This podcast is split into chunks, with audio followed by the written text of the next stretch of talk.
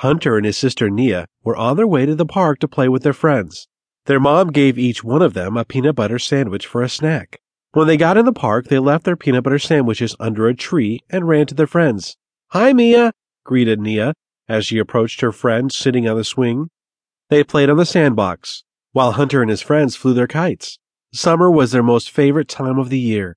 I'm hungry, said Mia, and my mama made me a peanut butter sandwich.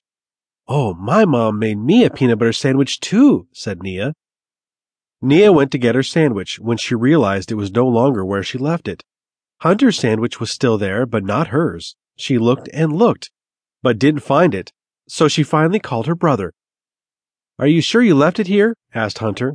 Yes, I am sure. I put it right beside yours, answered Nia. Let's look around the park. You might have left it somewhere else, suggested Hunter. The two of them walked around the park looking for the peanut butter sandwich, but they didn't find anything. Somebody must have taken your sandwich, said Hunter. Look! Nia pointed to Tommy, who was sitting under a tree reading a book, putting one last bite of a sandwich into his mouth. What about Tommy? asked Hunter. Look at the brown paper bag next to him, said Nia. It looks like the bag where Mom put our sandwiches in. Yes, you're right, said Hunter. That must be your peanut butter sandwich you just ate.